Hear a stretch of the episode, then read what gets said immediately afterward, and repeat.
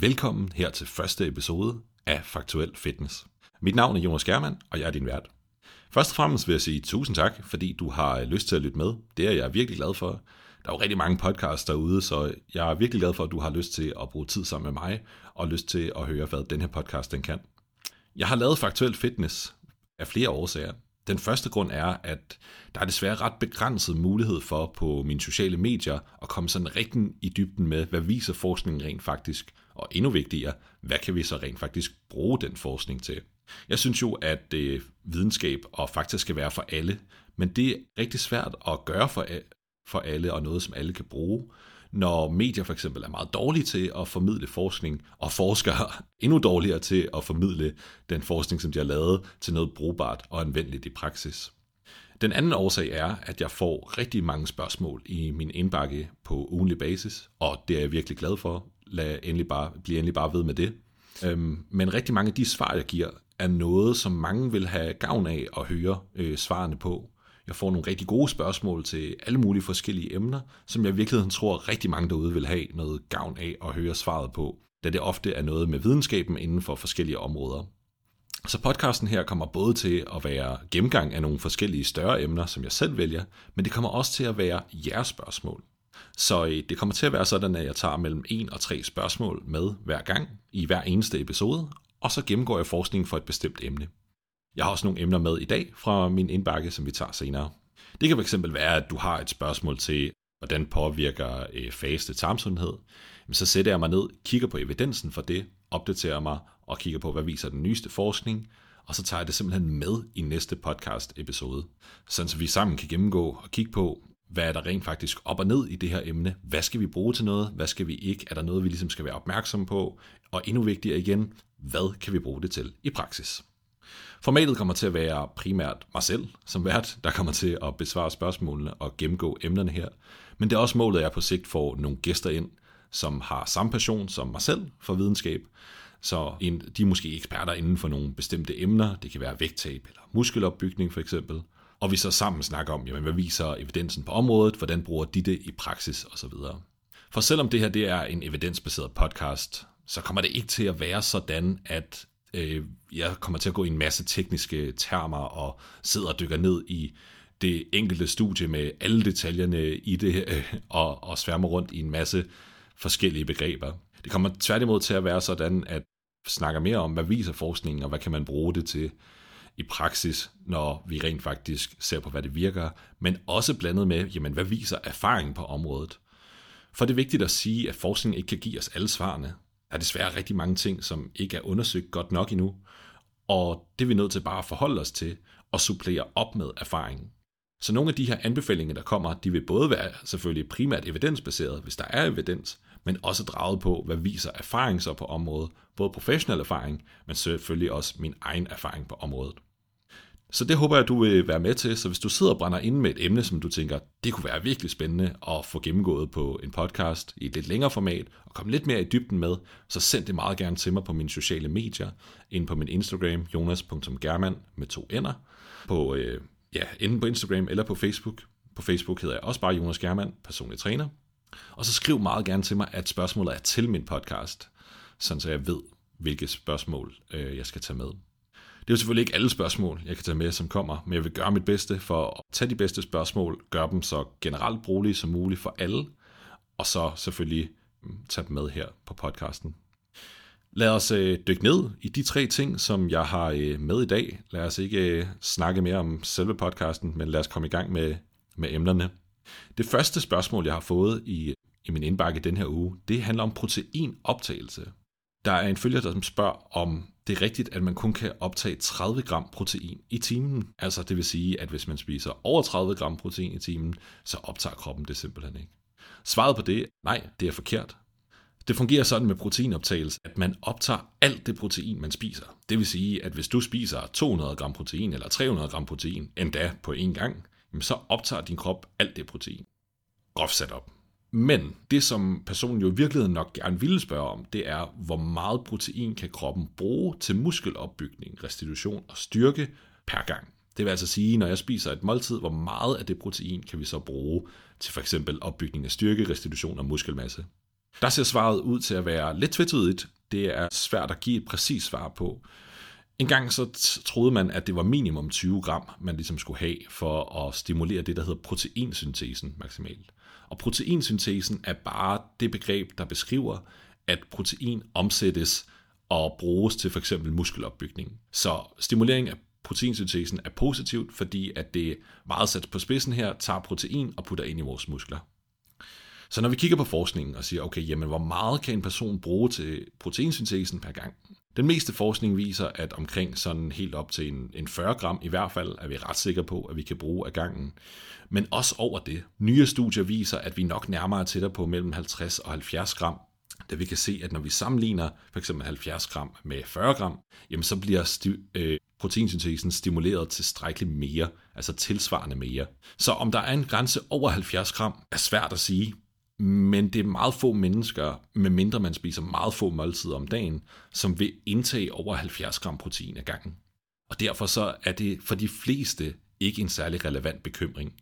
Inden for muskelopbygningsvidenskaben, der anbefaler man, at man minimum deler sine måltider ud til to-tre måltider protein fordelt på dem. Så det vil altså sige, at hvis jeg skal indtage sådan en, en 100 gram protein, så skal jeg prøve at sprede dem ud, de 100 gram, på de her 3-4 måltider, jeg så spiser, eller hvordan det nu er fordelt.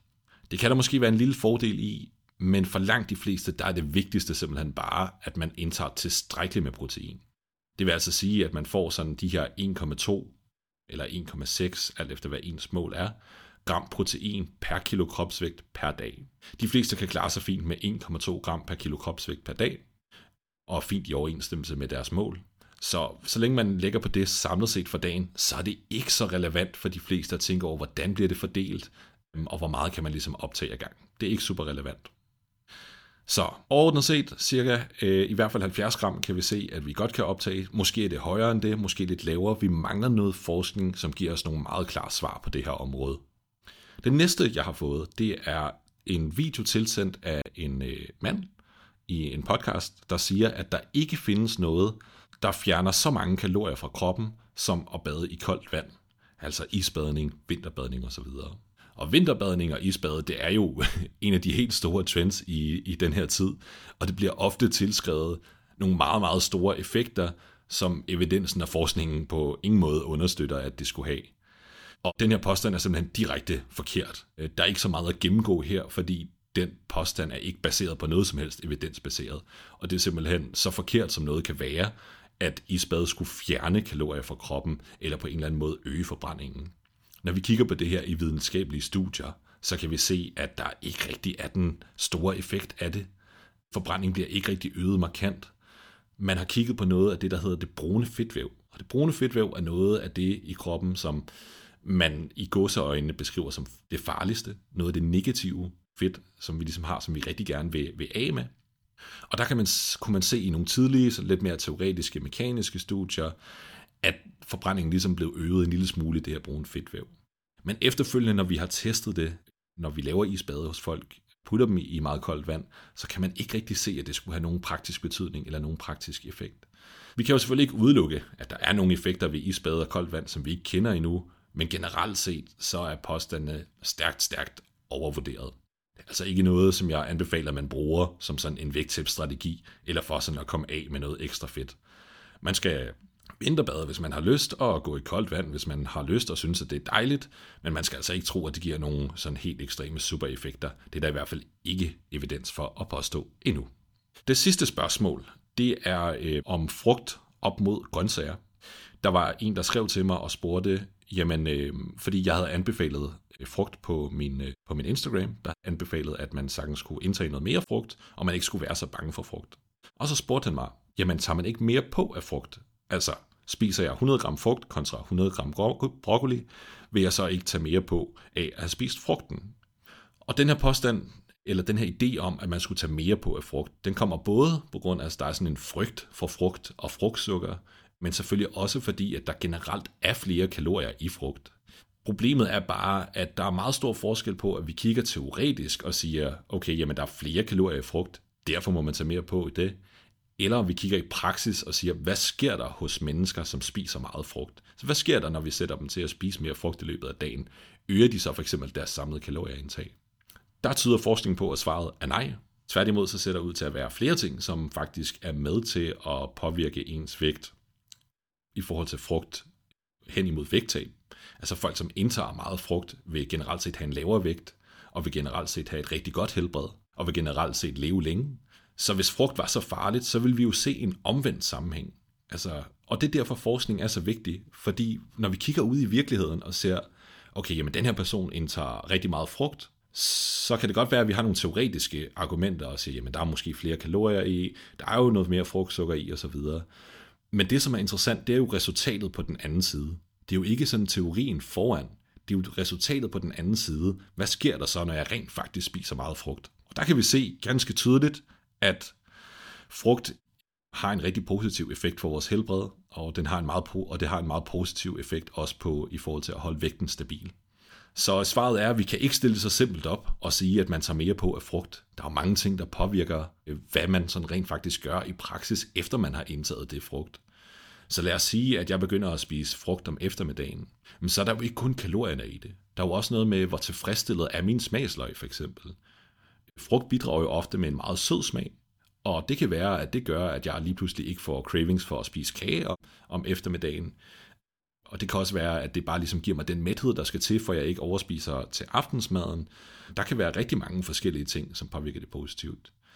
Så øh, tværtimod vil jeg sige, at der er ingen grund til at sætte frugt op imod grøntsager. I studiet der kigger man ofte meget, meget ofte på frugt og grøntsager, altså i en kombination.